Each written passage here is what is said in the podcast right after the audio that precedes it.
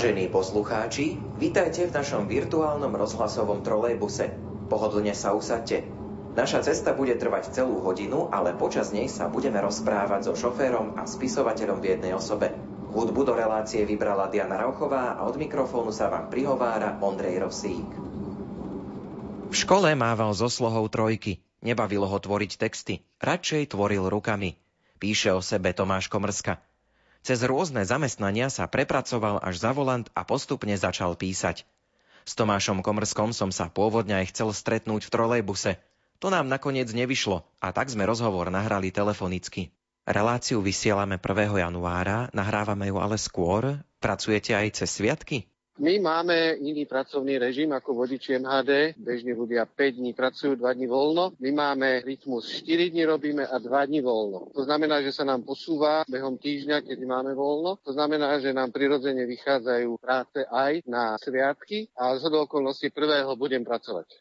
Dá sa povedať, že sa vám cez sviatky pracuje lepšie, že je to na cestách pokojnejšie? Má to také dva paradoxy. Na jednej strane dostávame príplatky za sviatok, na druhej strane je oveľa pohodlnejšia táto práca, pretože je menej ľudí, menej aut a ľudia sú milší, čiže tá práca je oveľa príjemnejšia. Sviatočný deň. Vaša cesta k šoférovaniu bola kľukatá a na začiatku by nikto nepovedal, že raz z vás bude šofér.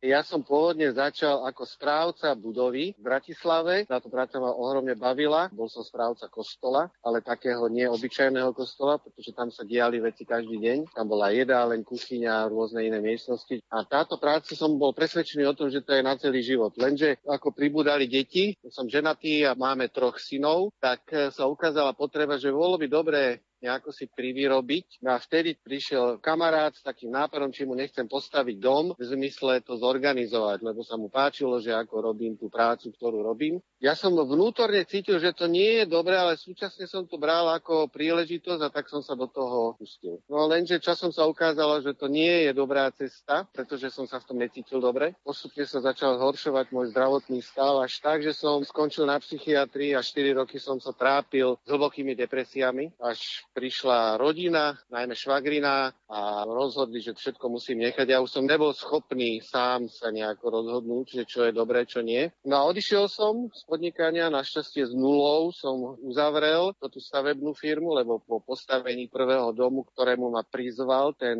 kamarát, tam potom prišli ďalšie domy, čiže firmu som uzavrel. Zamestnal som sa ako pomocný robotník v jednej z dodávateľských firiem, ktoré mi dodávali kúrenie, vodu, plyn. Rok som sekal drážky.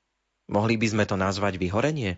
Nebol som na svojom mieste. Každú prácu môže robiť viac menej každý človek, ale musí porozumieť, či je to jeho miesto. A ja som išiel do toho podnikania s tým, že potrebujeme peniaze, ale cítil som, že to nie je moje miesto. Čo sa potom odrazilo vo veľmi zlom mojom zdravotnom stave. Potom sa to prejaví napríklad tým vyhoretím, lebo už ten človek, teda ja som nebol schopný robiť nič. Zazvonil telefón, ja som bol zúfalý, že kto čo chce, alebo ísť niekam bolo hrozné. Vyplniť faktúru, no to bol neprekonateľná prekážka. Keď som si sadol za volant trolejbusu, tak som si postupne uvedomil jednu dôležitú vec, ktorá sa v školách neučí. Že sú ľudia, ktorí vedia pravidlá tvoriť a potom sú ľudia, ktorí vedia dané pravidlá dobre plniť. A nastáva problém, keď sa to vymení. A ja som si uvedomil, že mňa tá práca za tým volantom, to je ono. Tam mám presne stanovené, čo mám robiť a potom vo svojom voľnom čase môžem riešiť iné veci. A keď som podnikal, tak ja som bol z toho vlastne nešťastný, lebo som tie pravidlá nevedel tvoriť.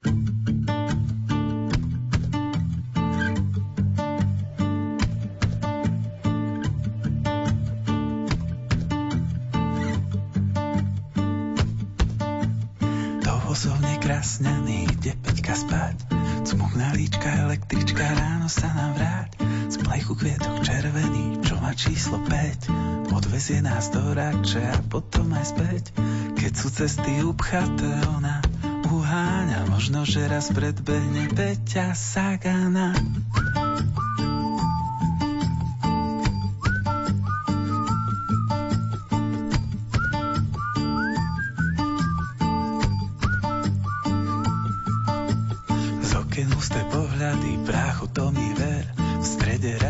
skáče develo reper Školka z toho nebude, je to o inom, žeriavnici vo vinici hrajú domino.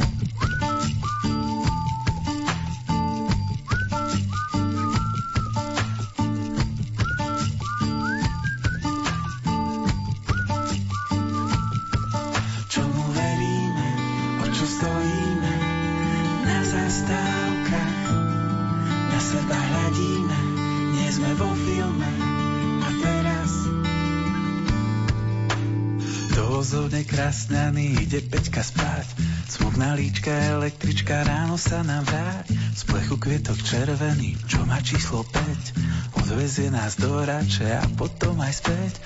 Moji dvaja chalani sú z nej hotoví. Do škôlky ich nevzali, ona im otvorí.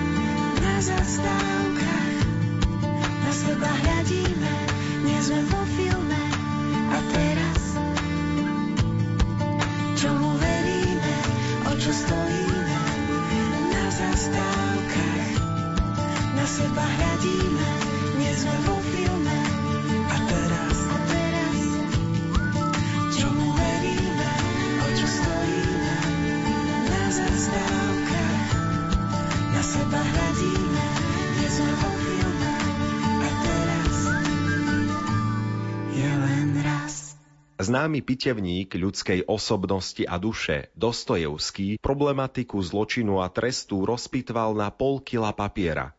Pred chvíľou som jeho dielo zvážil. Pokúsim sa dotknúť tejto problematiky v jednej nič nevážiacej poviedke.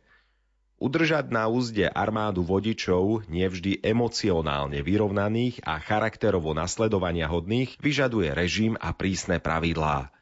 Porušenie pravidel nie je až také zložité – Dôležité je, prečo sa stala chyba, prečo sa stal zločin. Po chybe nasleduje trest, finančná pokuta, výpoveď alebo basa. Tak napríklad. Niektorí vodiči vynakladajú nemalé finančné čiastky z vlastného vrecka na školenie cestujúcej verejnosti. A to vytrvalo. Ako? Na zastávku dobieha potenciálny cestujúci. Náš vodič, školiteľ, mu pred nosom zavrie dvere s myšlienkou – Ty máš čakať na mňa, nie ja na teba. Ohrdnutý cestujúci podá sťažnosť a vodičovi je skrátená mzda. Peniaze putujú do fondu odmien pre nehriešnikov a školenie pokračuje, pretože urazený vodič predsa nebude čakať na nejaké žalobaby. Začarovaný kruh, z ktorého profituje tretia osoba. Nehody nie sú náhody, Takýto slogan svieti vo výpravni, v miestnosti, v ktorej vodiči začínajú alebo končia službu. Po väčšine prípadov sa dalo predísť nehode, keby Vodiči majú vo všeobecnosti na riešenie konfliktu známe heslo zatlkať, zatlkať, zatlkať. Nie však všetci. Postaviť sa čestne ku konfliktu či škode je bežné či vzácne? Hľadajte pravdu a pravda vás oslobodí. Ojojoj, čo ja viem? Priznanie a vyznanie oslobodzuje. Sťažoval sa mi starší kolega, že bol potrestaný napriek dodržaniu všetkých pravidiel, že vraj za neľudskosť. Pri príchode na zastávku vodič odblokuje dvere a cestujúci si otvoria tlačidlom pri dverách. Vodič má však k dispozícii aj tlačidlo, ktorým otvorí dvere bez povelu cestujúcich. Nož k dverám pristaveného trolejbusu prišla pani s plnými rukami. Niesla v nich nákup a nemohla stlačiť tlačidlo pri dverách. Pretože vodič predpisovo odblokoval dvere len na otvorenie cestujúcimi, pani zostala stáť pred zatvorenými dverami. Vodič odišiel a zanechal pani aj s nákupom na zastávke. Tá podala sťažnosť. A zamestnávateľ kolegovi oznamuje. Zachovali ste sa neľudsky, preto vám strhneme časť z prémií. Trest za neľudskosť. A pritom stačilo pohnúť prstom. Rozmýšľam, či som dnes ochotný pre niekoho pohnúť prstom, len tak, mimo povinnosti. Lebo nakoniec aj mne dobre padne, keď pre mňa iný pohne prstom.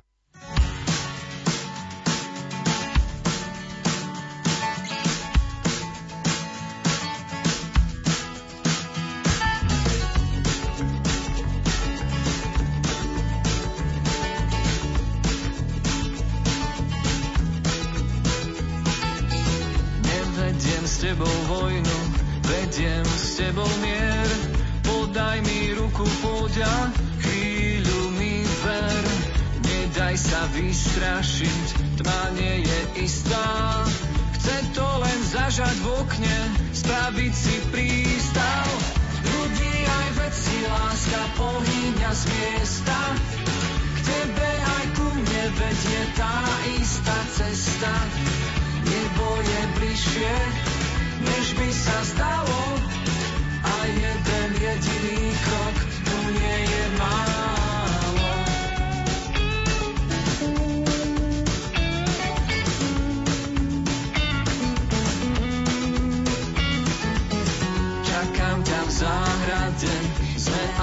Stromy. Vietor nás rozhojdal a trochu zlomil. Pôjdem tým smerom, kde horí plamen, kde sa pri stole všetci, všetci máme. Ľudí aj veci, láska pohýňa z miesta. K tebe aj ku mne vedie tá istá cesta. Nebo je bližšie, než by sa zdalo. A jeden jediný krok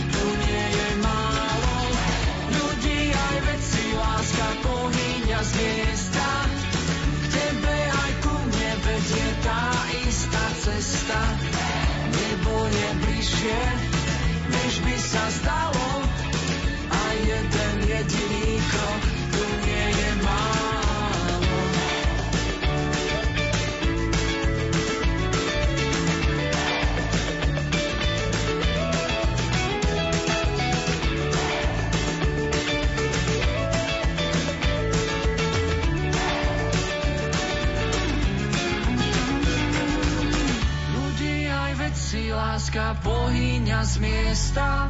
K tebe aj ku mne vedie tá istá cesta. Nebo je bližšie, než by sa zdalo. A jeden jediný krok tu nie je málo. Ľudí aj veci láska pohýňa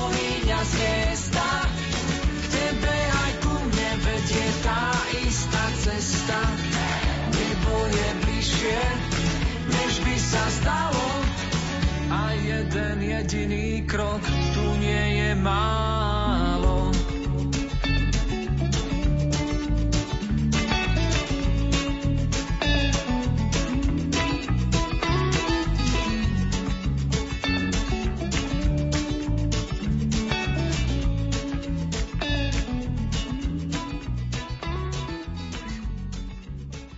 Skúsme si trošku zaspomínať, ako vznikol ten nápad stať sa šoférom. Po tom roku, čo som sekal drážky, som si povedal, že to berem ako terapiu, že rok to musím vydržať. Som ešte potom rok robil s bratom. Pri jednom ani pri druhom som vedel, že to nie je moje miesto. Potom som s priateľom montoval dvere v jednej firme, ktorá dvere vyrábala, dodávala. Tam som zotrval 6 rokov. A po 6 rokoch som cítil, že chcelo by to nejakú zmenu. Že nie je to zlé, ale ešte to nie je ono. No a vtedy nastal ten zlom. Bolo to pred Vianocami. Cestoval som unavený večer domov autobusom. Bývali sme v Petržalke, čo je sídlisko v Bratislave. Viezol som sa autobusom a ak poznáte autobusy, tak som sedel úplne vpredu na tom prednom sedadle. Pozeral som von, vianočná výzdoba, v hlave mi bežala otázka, čo ja budem robiť a zrazu ma zaujal vodič toho autobusu, čo nás viezol. A ja som ho tak začal závidieť. On mal pustené vianočné pesničky, vonku bola zima, on tam sedel v teplúčku, pohomkával si a plával s nami mestom. No ja som vtedy nabral odvahu, zaklopal som mu na okienko. No čo chcete? Pán vodič, pýtal som sa ho, keby som chcel byť vodičom autobusu, čo mám preto urobiť? A on tak na mňa prekvapene pozerá a hovorí, no v prvom rade sa chodí dať vyšetriť, či ste normálni. Nechcel som mu rešať na nos, že toto už mám za sebou, ale som sa ho pýtal, že prečo? Lebo ráz je strašne málo a strašne veľa roboty. Čiže by ma zobrali, jasne, chodia tam a tam. Na druhý deň som hneď išiel a prijali ma s tým, že som musel absolvovať lekárske prehliadky a psychotesty, či ma teda vôbec zoberú. No a 14. januára som nastúpil do kurzu. Nebolo to ľahké obdobie, vaša manželka v tom čase stratila prácu, kurzy trvali pol roka, až potom ste sa dostali na bratislavské cesty.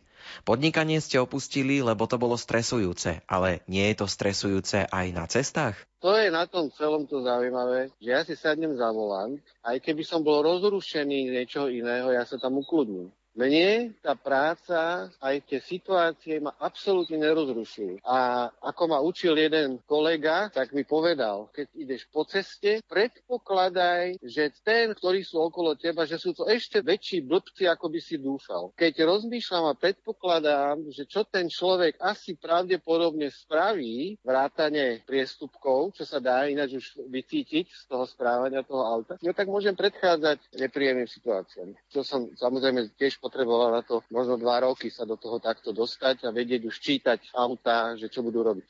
Asi pomáha aj to, že máte teraz jasný začiatok a koniec práce. Ja v tú minútu, ako odovzdám papiere, kľúče, veci, ktoré súvisia s mojou službou, mám čistú hlavu a už neriešim prácu. Keď sa niečo stane, čo našťastie nie je tak často, tak ešte to treba napríklad vyriešiť druhý deň, keď je dopravná nehoda, potom ísť na zápisnicu alebo tak, ale to je naozaj veľmi málo, raz do roka sa niečo také udeje.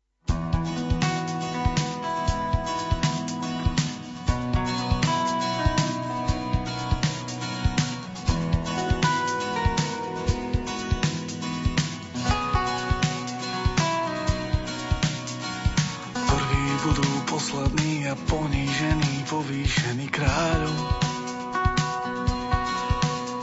Hanený a stránený, tak zasadnú na trón a budú vládnuť. Plný život tí, čo sebe zomierajú z lásky k tebe nájdu. Tichých srdcom biedných duchom povedieš a dáš im spoznať pravdu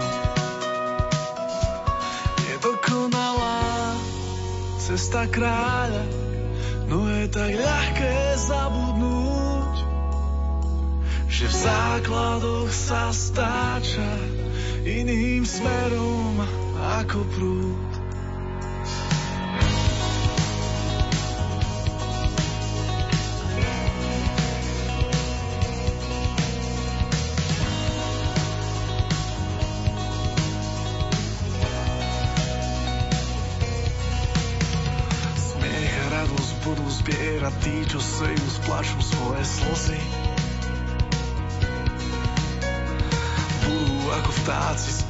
Tí, čo vinu odpúšťajú prvý. Bezmocnosť je skrytá sila, príležitosť odísť z cesty stranu. Napísané históriu, výhry často dvíhajú sa spádom.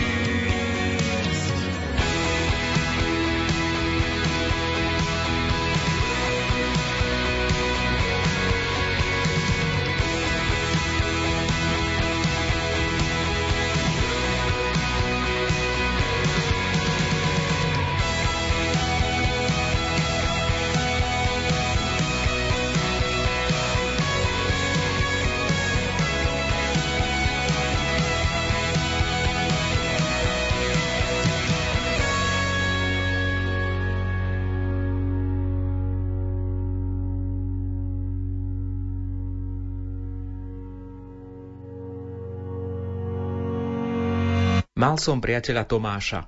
Bol manželom a otcom. Boli sme rovesníci. V priebehu krátkeho času sa u neho rozbehla rýchlým tempom rakovina. Keď začal s chorobou bojovať, stretli sme sa. Potom sme sa stretli ešte raz a na druhý deň zomrel. Zastávky v MHD rozdeľujeme na východiskové, priebežné, občasné, na a konečné. Život je ako taká jedna jazda. Na ceste životom sú zastávky, ktoré možno očakávať, ktoré priebežne prinesie život.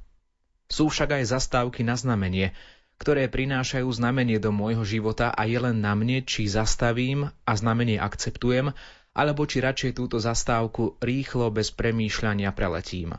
A potom zaznie, konečná, vystúpte, prosím. Na konečnej čaká prestávka, oddych, príjemná zmena. Každý zomrie, bez rozdielu, aj ja.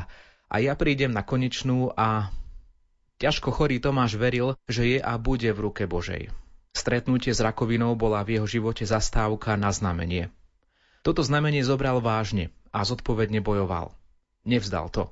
Ale napriek tomu bol pripravený prísť na konečnú, ktorá sa zrazu objavila bližšie, ako očakával prísť na konečnú, opustiť voz a vojsť do neznámeho je údel každého z nás. A predsa sa radšej zaoberám priebežnými alebo občasnými zastávkami. U tých sa dá predpokladať, čo bude, ale na konečnej... Sú ľudia, ktorí veria v niekoľko jazd. Na konečnej vraj sadnú do iného voza a vozia sa stále dokola. Domnievam sa, že prejsť jazdu tu na zemi má zmysel. Konečná bez predchádzajúcej jazdy nemá zmysel. Bezproblémová jazda vlastne konečnú nevníma ako potrebu. Inak chutí príchod na konečnú pojazde v dopravnej špičke.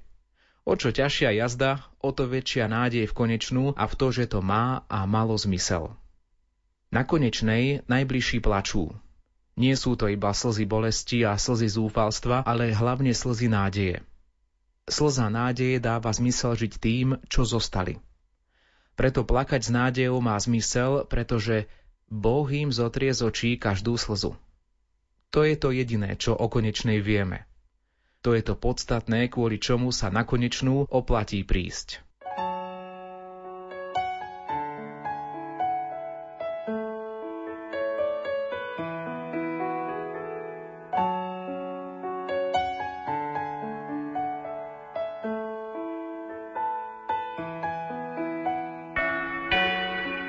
Odbyla ďalšia z mojich chvíľ.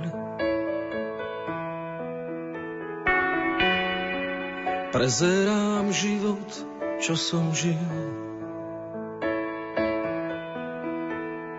Viem, času som mal tak akurát. Aby som dal, čo som mal dať. Keď zavrú mi oči, ty žehnaj môj dom. Keď prestanem dýchať, to ty dýchaj v ňom. Veď vieš, kde sú kľúče od duší aj dver. Daj pozor na blízkych, do dlaní ich ber. Keď z líc mojich drahých sú koritárie,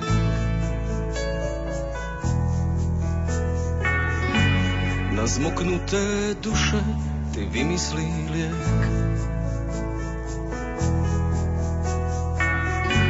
a pohľad ich za mňa, keď dôjde mi dých.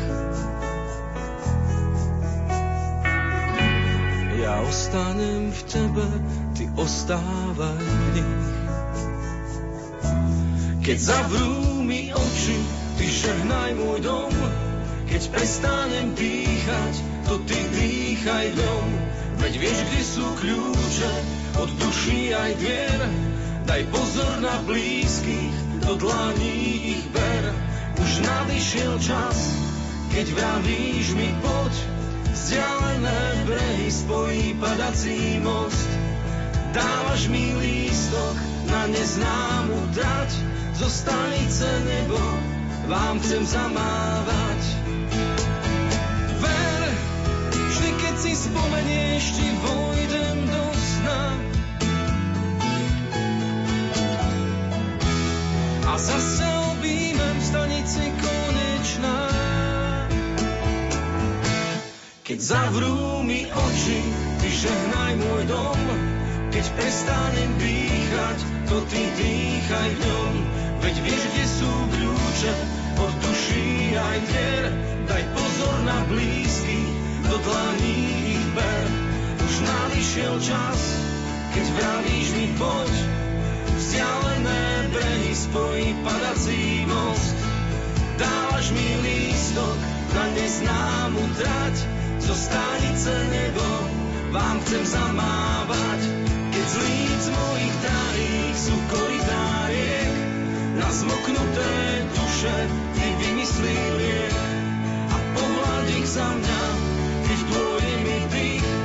Ja ostanem v tebe, ty ostávaj v nich.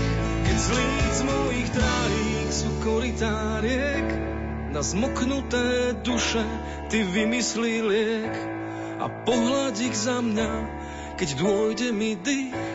Ja ostanem v tebe, ty ostávaj v nich. Poznáte niektorých cestujúcich? Je to trošku komplikované vzhľadom na to, že naozaj stridáme viacej tých liniek. Napríklad autobusári, ktorí sú v takej situácii, že jazdí iba jednu linku, z rôznych dôvodov, tak naozaj už sa poznajú s tými ľuďmi a už vie, kde ich má zastať, ako má zastať. Mešká do roboty, tak ho počká. Tuto to až tak nie je v tomto mojom zadelení, ale sú linky, kde je menej ľudí a tým pádom je väčšia pravdepodobnosť, že stretnem skorej tých, ktorí tou linkou jazdia. No tak potom sa pozdravíme alebo dáme o sebe vedieť, že vieme o sebe. Počas pandémie ste o cestujúcich aj viac oddelení? Áno, je menej ľudí tým, že sme my oddelení páskou. Najbližší cestujúci sú za nami 2 metre a cez predné dvere nenastupujú, tak aj čo sa týka prípadného ochorenia sme viac menej chránení. Je to taký paradox, že v Londýne v apríli zomrelo na koronu 26 vodičov MHD. No ja si myslím, že preto, lebo tam všetci nastupujú prednými dverami a plus platia drobnými vodičovi. Čiže my nie len, že neriešime peniaze, ale prednými dverami nám nikto nenastupuje a keď si pootvorím okno, spravím primerané prúdenie vzduchu, nie je ani dôvod, aby nejaká korona si na mňa sadla. Kedy ste začali písať? Až od toho momentu, keď som si sadol za volant trolejbusu, zrazu som si začal všímať veci, čo som si dovtedy nikdy nevšímal. Rôzne detaily, rôzne reakcie ľudí vonku na ceste, šoféry, chodci, cyklisti. Potom som si to začal všímať aj inde v živote a začal som si to zapisovať a všímať si to v širších súvislostiach. Presne ten moment si pamätám po šiestich mesiacoch v tom kurze, že som niečo zažil a povedal som si, to musím zapísať a podeliť sa s mojimi priateľmi. No tak som desiatim priateľom cez mail poslal. Toto som zažil v mojom novom zamestnaní. No lenže prešli 3-4 dní a zasa bolo niečo zaujímavé na zapísanie, tak som to zase zapísal, poslal. No a keď som asi siedmu poslal, tak za mnou prišiel z vydavateľstva jeden pán a hovorí, no počúvaj, že sledujeme tie tvoje poviedky, že keď ich bude 100, tak z nich urobíme knižku. A ja som si povedal, 100? Však ja vždy, keď napíšem, tak si myslím, že už je posledná, že viac ich nebude. No a o ďalšie 2-3 týždne sa mi ozvali z istého časopisu, že chcú každý mesiac jednu uverejniť, či s tým súhlasím. Takže takto bežal prvý rok, štvrtý, piatý. Na po piacom roku naozaj ich bolo 100. Vtedy vydavateľ ich zobral, z nich vybral 53 a vydal prvú knižku.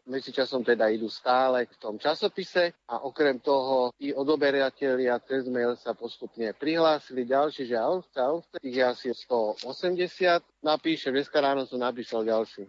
Predpokladám, že v trolejbuse máte vždy pri sebe niečo na písanie nápadov? Pri ručnej brzde mám svoj blog, to je nárok kalendár. Ako náhle ma nejaká myšlienka napadne, napíšem buď na červenej zastaneme, alebo na zastávke, keď ľudia nastúpia, vystúpia, tak si urobím poznámku alebo kľúčové slovo. No a potom po robote sa k tomu vrátim, začnem to rozvíjať to, čo udialo. Je zaujímavé, že niektorý príbeh napíšem za hodinu, niektorý príbeh píšem teoreticky 6 týždňov. Pre mňa, vďaka tomu posielaniu cez tie maily, je to ako keby taká, no konečne hotový a pošlem ho a vypustím ho z hlavy nie v zlom, takom dobrom, že kým ho nevypustím, nepošlem tým mailom, tak ma stále zamestnáva, aké slova použiť, aby to bolo to, čo som tam cítil, alebo čo sa tam naozaj stalo, aby to tí ľudia vedeli sa do toho vžiť, lebo zmyslom toho príbehu je, že si to ten človek číta a stane sa súčasťou toho príbehu. Mám také svoje miesto, kde sa zašijem a tam píšem. Ako na príbehy reagujú cestujúci a čitatelia? Po prvej knižke registrujem tuším 5-6 testujúcich, že prišli za mnou, že vy ste ten, čo napísal knižku, áno, že vám prečítal som si, páčila sa mi. Potom sú tí, ktorým to posielam, tak tí mi cez maily buď odpovedajú, reagujú, to sa mi páčilo, toto sa mi nepáčilo, ja si myslím toto a tak. Občas vznikne aj taká dlhšia konverzácia v tej danej téme. No a potom sú tí, čo si tú knižku kúpia a občas mi príde od nejaká správa. Mi priniesol kamarát, ktorého rodičia bývajú v Trešove, že tým sa tá knižka veľmi páčila. Napríklad do uší sa mi dostala od kolegyne z dopravného podniku, ktorá za mnou prišla a povedala, no, že tá knižka sa jej páči, ale že tam moc spomínam pána Boha, lebo ona je ateistka. Čo ale bolo zaujímavé, že potom sme pri istých príležitostiach z hodou okolností boli viacej spolu, tak to navodilo základ pre celku zaujímavý rozhovor. Vaša kniha sa dostala aj do prezidentského paláca na jednej linke vozím poradcu pani prezidentky. A vtedy mi tak skrsla myšlienka, že dať mu knižku, respektíve potom ma napadlo, že dať aj pre pani prezidentku, tak som to vozil v taške a z hodou okolností, keď som ho videl, tak som za ním vybehol, či by môže dať adresu, kam mu môžem knižku poslať, som poslal. No a krátko na to prišla krásna odpoveď prezidentskej kancelárie. Tak potom som neváhal, keď vyšla druhá knižka, tak som poslal znova a už mám druhú odpoveď krásnu z prezidentskej kancelárie. Nasleduje zastávka Hoďovo námestie, prezidentský palác. Exit for the presidential palace.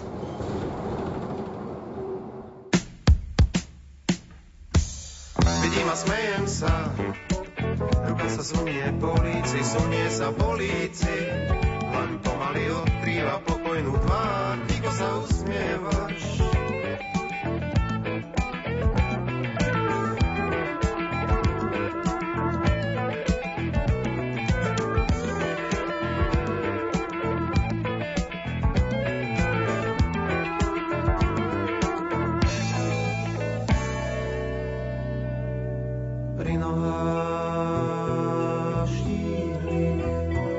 Zrazu neistý sedí ti neznáme tajomné zviera, nemé a prítulné.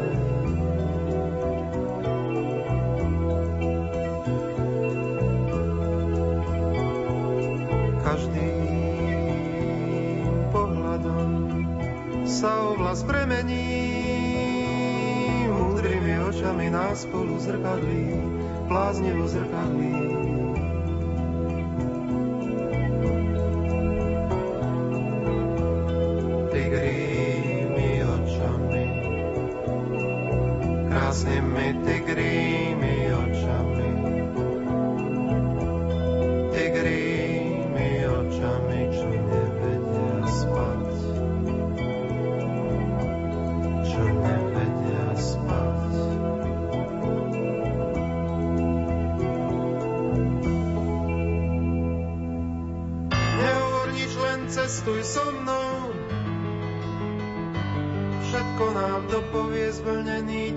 Sad za oknom hlavu. Nehovor nič, len cestuj so mnou.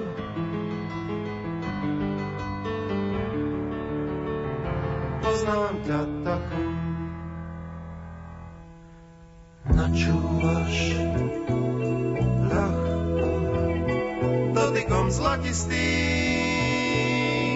Pri tebe v rade si tajomné zviera, nemo a prítulne.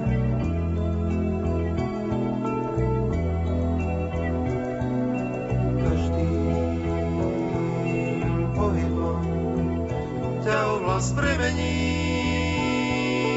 Blízkymi očami sa v nás dvoch zrkadlí, tak blízko zrkadlí.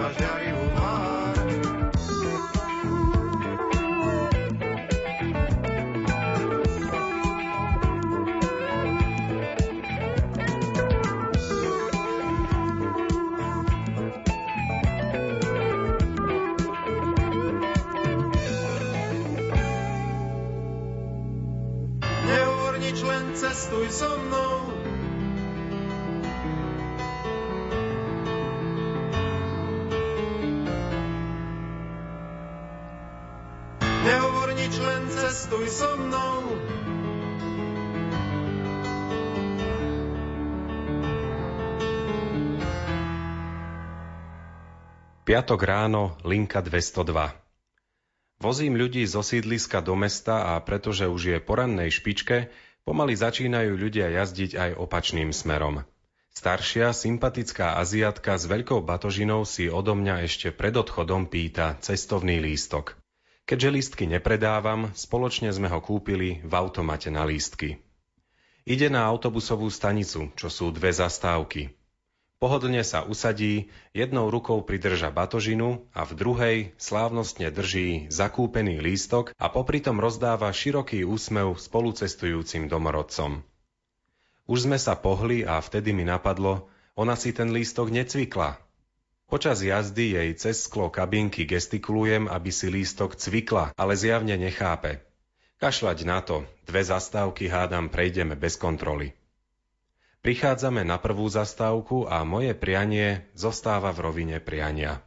Čakajú tam traja nabúchaní kamaráti, revízory. Nápadne, nenápadne nastúpili. Čo teraz? Blažený úsmev našej cestovateľky prezrádzal, že nechápe blížiacu sa pohromu. Rýchlo som vyskočil, vytrhol jej lístok, cvikol, strčil jej ho do rúk a v okamihu som opäť sedel za volantom. Traja ľadoví medvedi ma prebodávali cez spätné zrkadlo a prezradení vykonali už len formálnu kontrolu nezaujímavých cestujúcich. Autobusová stanica Cudzinka už s chápavým výrazom vystúpila a pred predným sklom mi venovala tri hlboké poklony. Potom prišli ku mne traja revízory a asi najsčítanejší z nich mi položil zákernú otázku – Počúvaj, si si vedomý, že si narušil priebeh výkonu kontroly? Po slovensky, vieš, že si nám práve prekazil istú kešovku? Stručne sme si to vysvetlili. V prvom rade išlo o záchranu poctivej pasažierky a nie o podvod. Ale napriek tomu tri páry očí nechtiac prekabáteného vlčika hovorili, no počkaj zajac. Nedeľa ráno. Prešli dva dni, jazdím tú istú linku a nevdojak som si spomenul na necviknutý lístok a na ten už úsmevný mini príbeh. Tento spoj jazdí okolo prievozského kostola. Počas dopoludnia kostolný zvon niekoľkokrát pripomína staré známe novinky.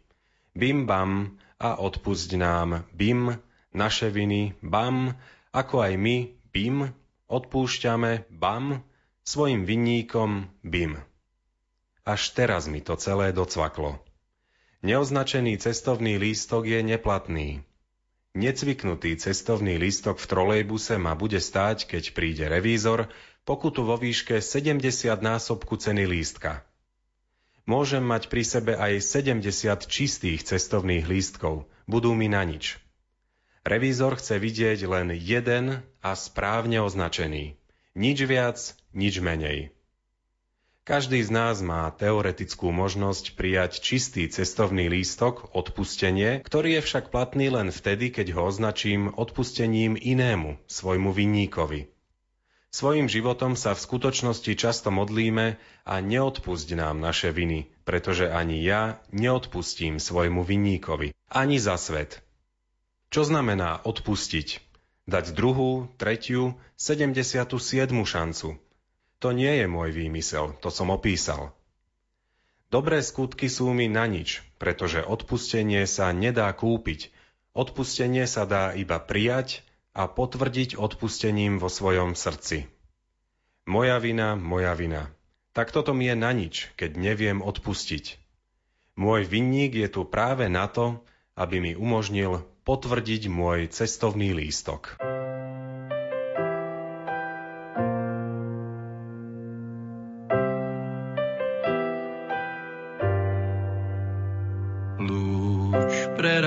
Cestu tmou. Lúč preráža cestu. Ty oddaril si ma náhodou.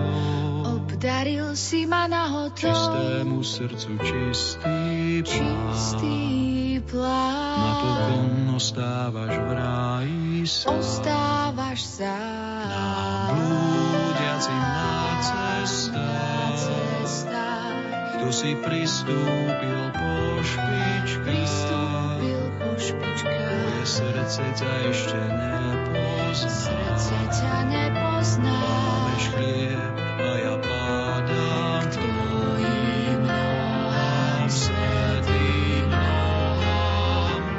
Koľko stojí odpustenie, dám ti čas, plány,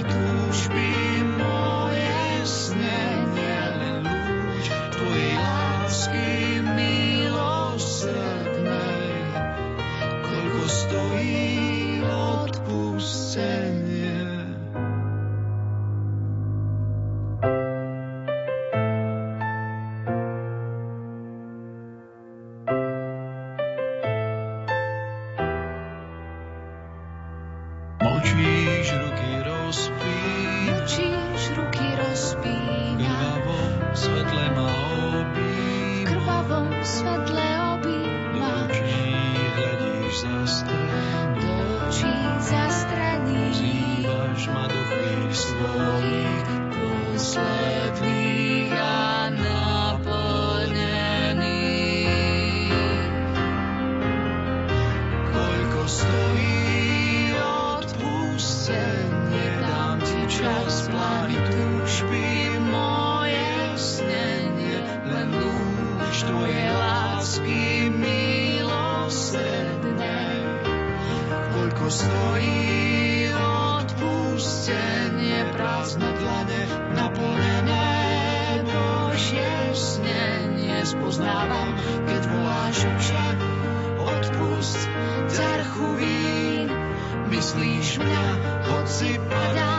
sa nemením.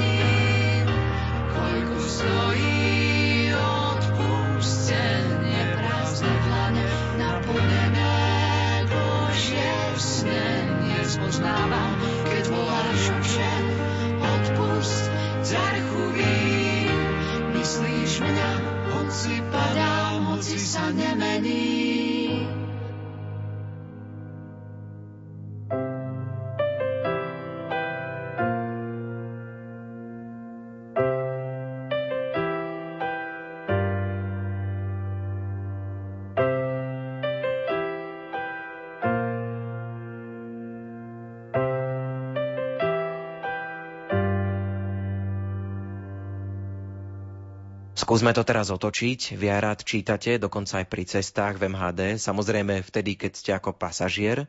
Rád čítam, neviem presne spätne povedať, čo všetko som prečítal a kto to všetko napísal, ale pamätám si ducha knihy a ako keby podstatu. Keď potom chcem citovať, napríklad aj v týchto príbehoch, tak si musím tú knihu naozaj nalistovať a si to nájsť, že čo to chcem citovať, lebo to nemám tak v pamäti uložené, ale pamätám si obsah, duch a smerovanie tej knihy. Napríklad teraz čítam knihu Moc faktov, veľmi zaujímavá kniha. Je to zakladateľ organizácie Lekári bez hraníc a to je fantastická kniha ako sme my ľudia, aj keď vieme fakty, ako si ich zle je veľmi inšpiratívna kniha. Keď ste ako pasažier, všímate si, ako šoferujú vaši kolegovia? Zo začiatku som si hlavne všímal, aby som získal inšpiráciu od starších vodičov, ako riešia tú a tú situáciu. A najmä, keď išli sme po linke, ktorú ja som mal už a ktorá mi nejakým spôsobom v nejakých situáciách robila problémy, tak som si išiel tou linkou a sledoval, čo on a ako robí. Dneska už sa tomu nevenujem, čiže sa veziem a vôbec neregistrujem, že ani kto to šoferuje, ani ako šoferuje a čítam si knižku. Vo vašich príbehoch spomínate aj vieru. Moji rodičia boli veriaci, obidvaja už zomreli. Od detstva ma viedli k viere ako k samozrejmosti. Dokonca môj otec sa v istom čase rozhodol stať kňazom už vo vyššom veku. Čiže som sa stal synom farára. Kvôli jeho práci sme sa odsťahovali do Čech, lebo ja som sa narodil v Bratislave, kde som boli na rôznych dvoch miestach a potom, keď som bol v 7. triede, tak som sa vrátil späť do Bratislavy aj spolu s rodičmi. A dokonca pri jednej príležitosti som náhlas verejne pred nie málo ľuďmi vyjadril takú vec, že som rozprával nejaký príbeh v rámci nejakého vystúpenia v kostole a potom za mnou prišiel kňaz a ma tak objal a hovorí, no tak Tomáš, tvoj otec je kazateľ, tvoj brat je kazateľ, čím by si chcel byť? Ja som povedal kazateľ. Tam to zostalo. No a život išiel ďalej, stal som sa tým správcom kostola čiže nekazateľom. A dnes mi nie jeden človek povedal, že som sa stal kňazom vďaka tomu písaniu, lebo to není len o písaní príbehu, ale písaní v širších súvislostiach, kde je viera zachytená. V rámci cirkvy bratskej máte na starosti modlitebné stretnutia. Teraz kvôli korone to kombinujeme, že píšem také zamyslenia z okolností, teraz preberáme žalmy, a z ktorých vždy vyťahnem len jednu myšlienku. K tomu napíšem krátky text, ktorý pošlem ľuďom, najmä tým, ktorí nemôžu prísť na to modlitebné stretnutie. A v nedelu budem mať aj fyzické stretnutie k tejto téme. Sa budeme môcť rozprávať a modliť. Ráno začínate s Bibliou. Biblia je môj každodenný chlieb, mám aplikáciu v telefóne, som si zadovážil študijnú Bibliu, konkordanciu. Konkordácia je kniha, ktorá cez kľúčové slova pomáha nájsť texty v Biblii, kde tieto slova sa nachádzajú. Nachádzať v súvislosti samozrejme biblický slovník, čiže literatúru, ktorá mi pomáha sa orientovať tej Biblii aby som si uvedomoval biblické príbehy alebo biblické fakta v širších súvislostiach. Čiže aj tie žalmy, vždy sa snažím naštudovať si, prečo a za akých okolností ten žalm vznikol, alebo kto ho napísal, prečo ho napísal, v akej situácii ho napísal, pretože niekedy ten text, keď človek nepozná súvislosti, môže vyznieť úplne inak, ako bol myslený, čo je dosť často problém ľudí, ktorí odmietajú Bibliu, že vyťahnú nejaký text a na základe toho postavia nejakú svoju odmietavý postoj k Biblii.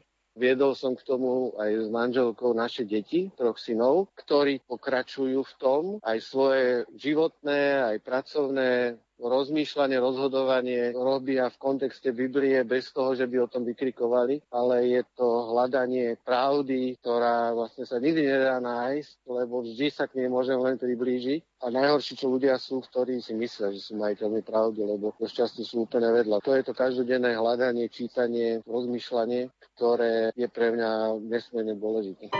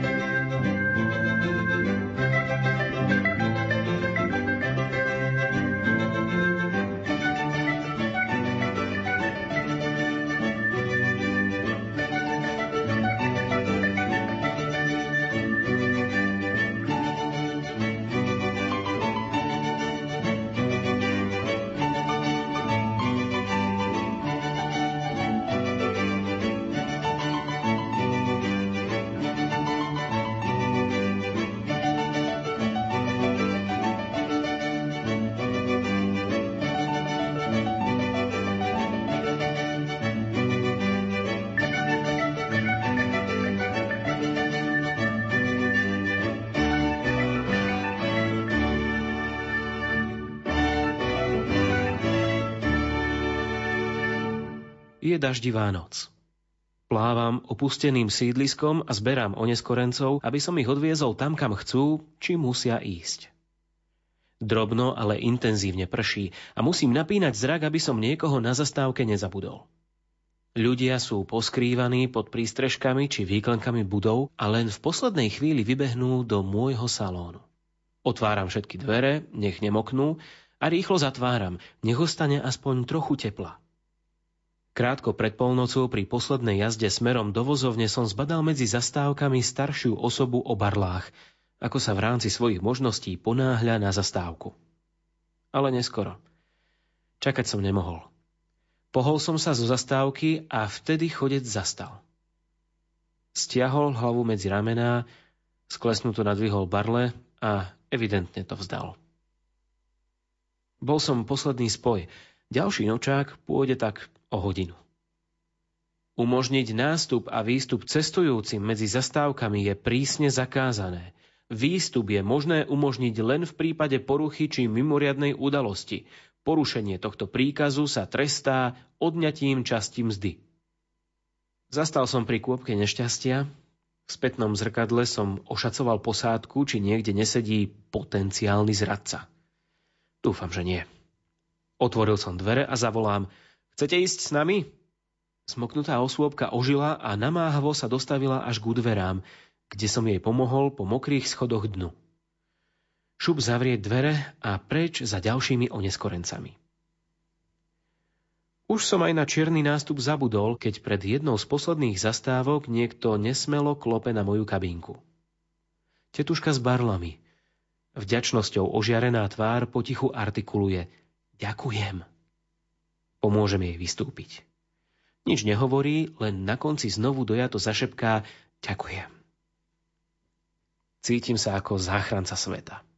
S povznesenou náladou končím službu a v nočáku počúvam ponosy kolegov na nemožných starých cestujúcich, ktorí len všetko zdržujú.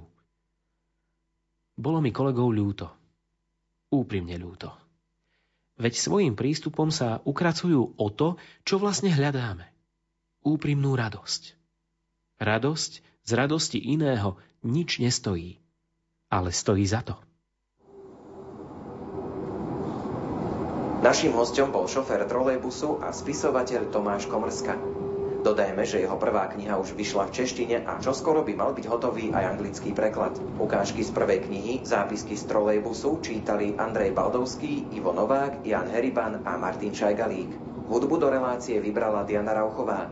Od mikrofónu sa lúči Ondrej Rosík. Konečná zastávka, prosím, vystúpte.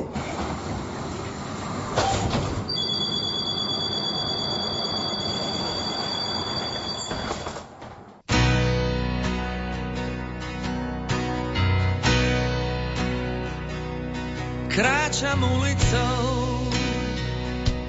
žobrák hľadá úkryt pred zimou dieťa spí. Z bohatlých si kúpil nový dom, zvláštny svet, čo je s ním. Ľudské tiene tu vidím, často sa mi zdá, že sa v dave strácam, kto vie kam poču smiech. Zúpalci sa bláznia na strechách, všetko spí. Tak čo s tým?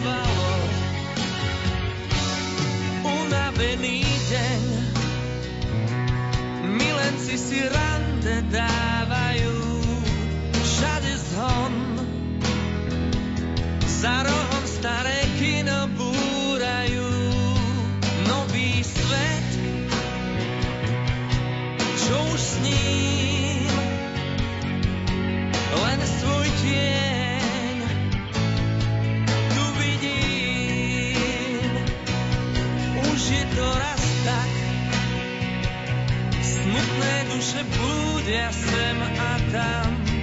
Neverím, že tých ľudí vôbec nepoznám. Zvláštny čas, čo už sním